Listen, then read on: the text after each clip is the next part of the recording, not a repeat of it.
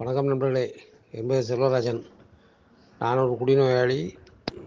எல்லாம் வல்ல இரவு நல்லாலும் ஒப்பற்ற ஏஎம்பின் வழிமுறைகளாலும் நம்முடைய நண்பர்கள் இருக்கின்ற நம்பிக்கை தம்பினாலும் இன்று முதல் கோப்பு மதுவை தள்ளி வைத்து நல்ல முறையில் வாழ்ந்து வருகிறேன். இன்றைய சிந்தனையை படித்தேன். அது சம்மந்தமாக என்னுடைய கருத்துக்களை பகிர்ந்து கொள்ளணும் அப்படின்னு விருப்பப்படுறேன். இன்றைய சிந்தனை வந்து சொல்லியிருக்கு, நாம் எதன் மீதும் கொண்டுள்ள ஒரு முற்சாய்வு. முற்சாய்வு அப்படின்னா என்னென்னா ப்ரீ ஜட்ஜ்மெண்ட். அதாவது ஏற் ஒரு விஷயத்தை பற்றி முன்கூட்டியே முடிவெடுத்துடுறது. இந்த விஷயம் எப்படித்தான் அப்படின்னு சொல்லி முடிவெடுத்துட்டு தான் அந்த விஷயத்தை பற்றி பேசவே ஆரம்பிப்பேன். ஆனால் தொடர்ந்து ஏக்குள்ளே வந்ததுக்கப்புறம் தான் ஏ வாழ்க்கையை வாழும்போது நம்முடைய மூத்த நண்பர்கள் சொன்னாங்க, எப்பா ஒரு விஷயத்தில் வந்து முடிவு எடுக்கிறதுக்காக பேசு, முடிவு எடுத்துகிட்டு பேசாத. ஏன்னா முடிவு எடுக்கிறதுக்காக பேசுனா நம்ம அது வந்து கலந்துரையாடல் பண்ணிக்கலாம். முடிவை எடுத்துகிட்டு பேசுனா அதனால் எந்த விதமான பிரயோஜனமும் கிடையாது. அதனால் முடிவு எடுத்துகிட்டு பேசாத அப்படின்னு சொல்லி சொன்னாங்க. எப்படின்னா, இப்போ வெளியில் உள்ள நபர்கள், அதாவது ஏவுக்கு சம்மந்தம் இல்லாத வெளியில் உள்ள நபர்கள் எடுத்துக்கங்க. குடியாரன்னா குடிச்சே சாவான், குடியாரம் ஒரு காலம் திருந்த மாட்டான். இப்படியே தான் வந்து ஒரு முன்முடிவு, அதாவது ப்ரீ ஜட்ஜ்மெண்ட் எடுத்து வச்சுருந்தாங்க. இப்போது அப்பா வந்து அதிகாரம் பண்ணி சொன்னார், அம்மா வந்து அன்போடு சொன்னாங்க, மனைவி கண்ணீர் விட்டு சொன்னாங்க, பிள்ளைகள் கதறி எழுத சொன்னாங்க, நண்பர்கள் அறிவுரையாக சொன்னாங்க. நம்ம இது நலம் விரும்பிகள் வந்து எப்பா உடம்பு பார்த்துக்க அப்படின்னு சொல்லி அவர் அக்கறையோடு சொன்னாங்க. இவ்வளவு பேர் சொல்லியும் என்னால் ஏன் கேட்க முடியல அப்படின்னு நினச்சி பார்க்குறேன். இவங்க அவ்வளோ பேரும் சொல்லுவாங்க, சொல்லிவிட்டு அவங்களே ஒரு முடிவுக்கு வருவாங்க. எப்படின்னா, அப்பா வந்து அதிகாரம் பண்ணி சொல்லுவார், சொல்லி முடிச்சுட்டு சொல்லுவார், ஆமாம் குடியார பயிலோடு சொல்ல தான் முடியும், எவன் கேட்டு திருந்திருக்கான், திருந்த மாட்டானுங்க அப்படின்னு சொல்லி அவங்களே ஒரு முடிவு எடுத்துருவாங்க. இதே மாதிரி அம்மாவாக இருக்கட்டும், மனைவியாக இருக்கட்டும், பிள்ளைகளாக இருக்கட்டும், நண்பர்களாக இருக்கட்டும், எல்லோரும் எப்படி முடிவு எடுப்பாங்கன்னா, ஒரு குடியாரனுக்கு சொல்லத்தான் முடியும், அவன் எங்கே திருந்த போகிறான், குடியாரப்பைய திருந்துறதான் சரித்திரமே கிடையாது, அதனால் குடியாரப்பையெல்லாம் இப்படி தான் இருப்பானுங்கன்னு சொல்லி குடிப்பவர்கள் மீது வந்து ஒரு வெறுப்பான ஒரு முன்முடிவே எடுத்து வச்சுருந்தாங்க. அட இப்படி எதுக்குங்க சொல்லிங்க? நான் ஏக்குள்ளே வந்து ரெண்டாயிரத்தி ரெண்டு ஜனவரி மூணாம் தேதியிலேருந்து ஆரம்பித்து இன்றைக்கி ஒரு பதினெட்டு வருஷத்தை தாண்டி உங்களோட நட்பில் இருந்துகிட்ருக்குறேன். ஒரு இப்போ ஒரு போ போன மாதம் போன மாதம் நான் என்னுடைய ஊருக்கு வந்திருக்கும் பொழுது, திருநெல்வேலிக்கு வந்திருக்கும் பொழுது, என்னுடைய பழைய ஒரு நண்பன் நான் பார்க்குறேன். அந்த பழைய நண்பன் வந்து இன்றைக்கும் டெய்லி ஒரு குவார்ட்டர் குடிச்சிட்டு கூடிய ஆளாக தான் இருந்தான். அவன் என்கிட்ட வந்து சொல்கிறான், இந்த மாதிரி யாராக இருந்தாலும் சரி தான், திடீர்னு குடிய விட்டால் அவனுடைய உயிருக்கே ஆபத்து வந்துடும். என்ன அப்படின்னா, எத்தனை வருஷம் ஆச்சு? நான் ஏக்குள்ளே வந்து பதினெட்டு வருஷம் ஆச்சு. பதினெட்டு வருஷம் ஆனால் என்கிட்ட வந்து அவன் சொல்கிறான், இந்த மாதிரி திடீர்னு குடிய விட்டால் ஏதாவது ஒன்று ஆயிரும் அப்படின்னு சொல்லி. ஏன்னா அப்போ நான் சொன்னேன், எப்பா நீ குடியை நிப்பாட்டு, நிப்பாட்டாமல் போ, அது ஓம் பிரச்சனை, அதுக்காக இந்த மாதிரிலாம் பொய்யை வந்து என்கிட்டே சொல்லிட்டு இருக்காத. நான் விட்டு போய் பதினெட்டு வருஷம் ஆச்சு தெரியுமா, நான் என்ன செத்தா விட்டேன் போடா அப்படின்னு சொல்லி சொல்கிறேன். சொன்ன உடனே அதுக்கு பதில் எதிராளி எப்படி சொல்கிறான் பாருங்க, உன் உடம்பு எப்படியே தாக்கு பிடிச்சிட்டு இது வந்து மற்றவனுக்குலாம் சரி வருமா அப்படின்றான். எதுக்காக சொல்கிறேன்னா, அவர்கள் ஒரு முடிவு எடுத்துட்டாங்க. யார் பலர் வந்து வெளியில் உள்ளவங்க ஒரு முடிவு எடுத்தாச்சு, இவன் இந்த மாதிரி தான் இருப்பான், அதாவது இதெல்லாம் குடியெல்லாம் விட்டால் திடீர்னுலாம் விட்டால் உடம்பு போயிடும், கை கால் போயிடும் அப்படிங்கிற மாதிரியான ஒரு கற்பனை முடிவில் இருக்கிறாங்க. அந்த மாதிரி முடிவு எடுக்கிற ஒரு விஷயத்தை நமக்கு வந்து வேண்டாம் அப்படின்னு சொல்லி ஏ குழு சொல்லுது. ஏன்னா இன்றைய சிந்தனையில் வந்து ஆரம்பம் சொல்லுது, ஏக்குள்ளே வந்து குணமாகணும் அப்படிங்கிற உரிமை வந்து எல்லோருக்கும் இருக்குது, ஏக்கு வரணும் அப்படின்னு நினைக்கக்கூடிய யாரையும் நம்ம வந்து விளக்கக்கூடாது அப்படின்னு சொல்லி சொல்லியிருக்கு.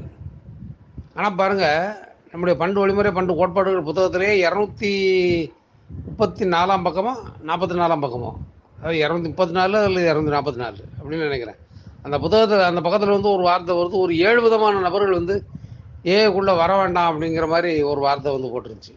யார் வந்து ஏழு விதமான நபர்கள்னா, தெருவில் தெரிந்து கொண்டிருப்போர், பிச்சைக்காரர்கள், பாலினம் மாறுபட்டவர்கள், வாழ்க்கையில் வழுக்கி விழுந்த பெண்கள், அந்த மாதிரியான ஒரு ஏழு விதமான நபர்களை போட்டு இவர்கள் வேண்டாம் அப்படிங்கிற மாதிரியான ஒரு வாசகத்தை வந்து கொடுத்துருந்துச்சு.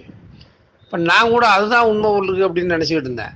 அப்புறம் இன்னொரு ஒரு நண்பருடைய பகிர்தல் மூலமாக அந்த பக்கத்தை முழுசாக படிச்சுப்பார் அப்படின்னு சொல்லும் பொழுது அந்த பத்த அந்த பக்கங்களை வந்து முழுசாக படிக்கிறேன். படிக்கும் பொழுது கடைசியில் முடியுது, இந்த மாதிரிலாம் நம்ம யாரையும் வேண்டாம்னு சொல்லி முடிவெடுக்க வேண்டிய அவசியம் இல்லை, புதிய நிறுத்தணும்னு விருப்பப்படுறவங்க யாராக இருந்தாலும் சொல்லி உள்ளே வரலாம் அப்படின்னு சொல்லி ஒரு வார்த்தை வந்து சொல்லிடுது. அதோட நே சிந்தனையில் வந்து சொல்லுது பாருங்கள், புதிய நிறுத்த வேண்டும் என்று விருப்பம் உள்ள இரண்டு அல்லது மூன்று பேர் தங்களை ஒரு ஏ குழு என்று அமைத்து கொள்ளலாம் அழைத்து கொள்ளலாம் அப்படிங்கிற ஒரு வாக்கியத்தை வந்து போட்டிருக்கு. இதுதான் முக்கியமான விஷயமே. ஏன்னா இன்றைக்கி பல ஊர்களில் பல இடங்களில் நடந்துட்டுக்கூடிய பிரச்சனையே இதுதான். குரூப்பை ஏன்ட்ட கேட்காம ஏன் ஆரம்பித்த, குரூப் வந்து இன்டர்வியூவில் கேட்டியா, ஜிஎஸ்ஓவில் கேட்டியா, அங்கே கேட்டியா அங்கே கேட்டியாங்கிற மாதிரிலாம் சில அதிகார மனப்பான்மை உள்ள ஒரு சூழ்நிலைக்கு நம்ம வந்துக்கிட்டு இருக்கிறோம். நான் சொல்கிறேன் கேட்குறதுக்கு சிலருக்கு வந்து கொஞ்சம் வருத்தமாக கூட இருக்கலாம். ஆக சிலர் வருத்தப்படுறாங்க அப்படிங்கிறதுக்காக உண்மையை வந்து சொல்லாமல் இருக்க முடியாது. ஏன்னா ஏ புத்தகத்தில் வந்து மிக தெளிவாக சொல்லியிருக்கு, இன்றைய சிந்தனை வந்து தெளிவாக சொல்லுது. இந்த மாதிரி குடிப்பதை நிறுத்த வேண்டும் என்று விருப்பமுள்ள ரெண்டு அல்லது மூன்று பேர் தங்களை ஏ குழு என்று அழைத்து கொள்ளலாம் அமைத்து கொள்ளலாம்னு சொல்லி சொல்லியிருக்கு. ஆனால் பாருங்கள், பல ஊர்களில் வந்து நடந்துகிட்டே இருக்குது இந்த மாதிரி. எப்படி எங்கிட்ட கேட்காம குழு ஆரம்பிக்கலாம், அது சரியா அது சரியான்னு சொல்லி அப்படி யார் ஒருத்தர் வந்து ஒரு இடத்துல குழு ஆரம்பிக்கிறத குறித்து எதிர்ப்பு தெரிவிக்கிறாங்களோ அவர்கள் பல குடிநோயாளிகளோட உயிரோடு விளையாடுறாங்க அப்படிங்கிறதான் வந்து உண்மையான விஷயம். ஏகாத சொல்லணும்னா நண்பர்களே, ரெண்டாயிரமாவது ரெண்டாயிரமாவது வருஷம் செப்டம்பர் மாதம் ஒன்பதாம் தேதி முத முதல்ல திருநெல்வேலியில் குழு ஆரம்பிக்கிறாங்க. அப்படி குழு ஆரம்பிக்கிறதுக்கு வந்து முழு முயற்சி எடுத்து அதுக்கான முடிவு பண்ணது வந்து மூத்த நண்பர் மறைந்த நண்பர் பார்வதிநாதன். அவர் அன்றைய காலகட்டத்தில் வந்து இங்கே திருநெல்வேலியில் குழு ஆரம்பிக்கணும்னு நினைக்கும் பொழுது சென்னையில் இப்போவும் இருக்கிற, ஆனால் நான் பெயர் சொல்ல விரும்பலை, ஏன்னா அனானிமிட்டி முடி முக்கியம் அப்படிங்கிறனால, இப்போவும் இருக்கக்கூடிய சில நண்பர்கள் வந்து அதெல்லாம் திருநெல்வேலியெலாம் போய் குழு ஆரம்பித்தா யாரையா வந்து அதெல்லாம் பார்க்க முடியும், அதெல்லாம் போக முடியாது, அங்கெல்லாம் குழுலாம் ஆரம்பிக்கக்கூடாது அப்படின்னு சொல்லி எதிர்ப்பு தெரிவிச்சிருக்கிறாங்க. ஆனால் அதெல்லாம் மீறி நம்முடைய மறைந்த பார்வதிநாதன், கோயில் நாயகம், சின்னி, சேலம் ஐக்கே இந்த மாதிரியான மூத்த நண்பர்களுடைய ஒத்துழைப்பினாலையும் முயற்சியினாலையும் திருநெல்வேலியில் முதல் குழு செப்ட ரெண்டாயிரம் செப்டம்பர் ஒன்பதாம் தேதி ஆரம்பிக்கப்பட்டுச்சு. அப்படி ஆரம்பிக்கப்பட்ட குழு ஒரு வருஷம் கழித்து ஆண்டு விழா கொண்டாடும் பொழுது தான் அவர்களுக்கு கிடைச்ச ஒரு வழியை வந்து மற்றவர்களுக்கு சொல்லணும் அப்படிங்கிற முயற்சியில் வந்து என்ன மாதிரி நண்பர்களை வந்து தேடி பிடிச்சி ஏ உள்ளே கொண்டு வந்து இன்றைக்கு நாங்கள்லாம் உயிரோடு இருக்கக்கூடிய ஒரு வாய்ப்பை வந்து கடவுள் கொடுத்துருக்கிறார். அப்போது ஒரு இடத்துல வந்து குழு ஆரம்பிக்கலாம் ஆரம்பிக்கக்கூடாது அப்படின்னு சொல்லி சொல்கிறதுக்கு ஒரு ஏ மெம்பருக்கு எந்த விதத்துலையும் உரிமையே கிடையாது. ஏன்னா எந்த இடத்துல ஒரு குழு ஆரம்பித்தாலும் சரி, அந்த இடத்துல ஆரம்பிக்கிற குழுவுக்கு வந்து நான் எனக்கு தெரிஞ்ச விஷயம், எனக்கு நான் பண்ண வேண்டிய விஷயம் என்னென்னா, வாழ்க நானும் வரேன், அல்லது வர முடியலனாலும் பரவாயில்ல, குழு நடக்கட்டும் அப்படின்னு சொல்லி சொல்லக்கூடிய ஒரு மனநிலைக்கு வரணும். இதெல்லாம் வந்து இன்றைய சிந்தனை வந்து மிக தெளிவாக வந்து சொல்லுது. ஏன்னா குடிப்பு குடிப்பதை நிறுத்த வேண்டும் என்று விருப்பமுள்ள யாரும் ஏஏவில் உறுப்பினராவதை நாம் மறுக்கலாகாது, ரொம்ப தெளிவாக சொல்லியிருக்கு. அப்போ அந்த வகையில் பார்க்கும் பொழுது நாம் ஒரு இடத்துல இன்னார் வரலாம் இன்னார் வரப்படாதுன்னு சொல்லி சொல்ல ஆரம்பித்தாலோ அல்லது ஒரு இடத்துல குழு ஆரம்பிக்கிறதுக்கு நான் தடையாக இருந்தாலோ பல குடிநோயாளிகளுடைய வாழ்க்கையில் நான் விளையாடுறேன் அப்படின்னு அர்த்தம். அப்படி விளையாண்டேன்னு சொன்னால் கடவுள் எனக்கு கொடுத்துருக்கிற தெளிவுத்தன்மையை நான் தப்பாக பயன்படுத்துகிறேன்.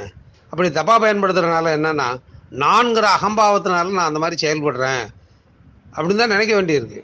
ஏன்னா இந்த செய்தியை கடவுள் எனக்கு கொடுத்துருக்கிறது, அதாவது இலவசமாக கிடைத்ததை இலவசமாக கொடு அப்படின்னு சொல்லி சொல்லியிருக்கு. இந்த செய்தியை நான் வந்து எந்த அளவுக்கு மற்றவர்களுக்கு எடுத்துகிட்டு போகிறேனோ, அவ நான் எடுத்துகிட்டு போகும் பொழுது அதை கேட்குற நபர் இங்கே வர்றதுக்கு விருப்பப்படலாம், விருப்பப்படாமல் இருக்கலாம், அல்லது என்ன வேணாலும் சொல்லலாம், என்னையே கூட அவமானப்படுத்தலாம், அதெல்லாம் வந்து இங்கே முக்கியமே கிடையாது. ஆனால் அப்பா இந்த மாதிரி ஒரு விஷயம் இருக்குது, குடிய விடுறதுக்கான வாய்ப்பு இருக்குது, விட்டால் நல்லா இருக்கிறான், ஆல்காலிக் அனானிமஸ்ங்கிற குழு இருக்குது அப்படிங்கிற விஷயத்தை மற்றவர்கள்ட்ட சொல்லி அவர்களும் இங்கே வந்து சேர்ந்து குடியில்லாத வாழ்க்கையை வாழ்கிறதுக்கான ஒரு வழிகாட்டியாக ஒவ்வொரு உறுப்பினரும் இருக்கணும் அப்படிங்கிறத இன்றைய சிந்தனை சொல்லுது அப்படின்னு நான் புரிஞ்சுக்கிட்டேன். என்னுடைய புரிதலை உங்களோடு பகிர்ந்து கொள்ள வாய்ப்பு கொடுத்த கடவுளுக்கும் பொறுமையோடு கட்டுற நண்பர்களுக்கும் நன்றி கூறி முடிச்சுக்கிறேன். நன்றி, வணக்கம்.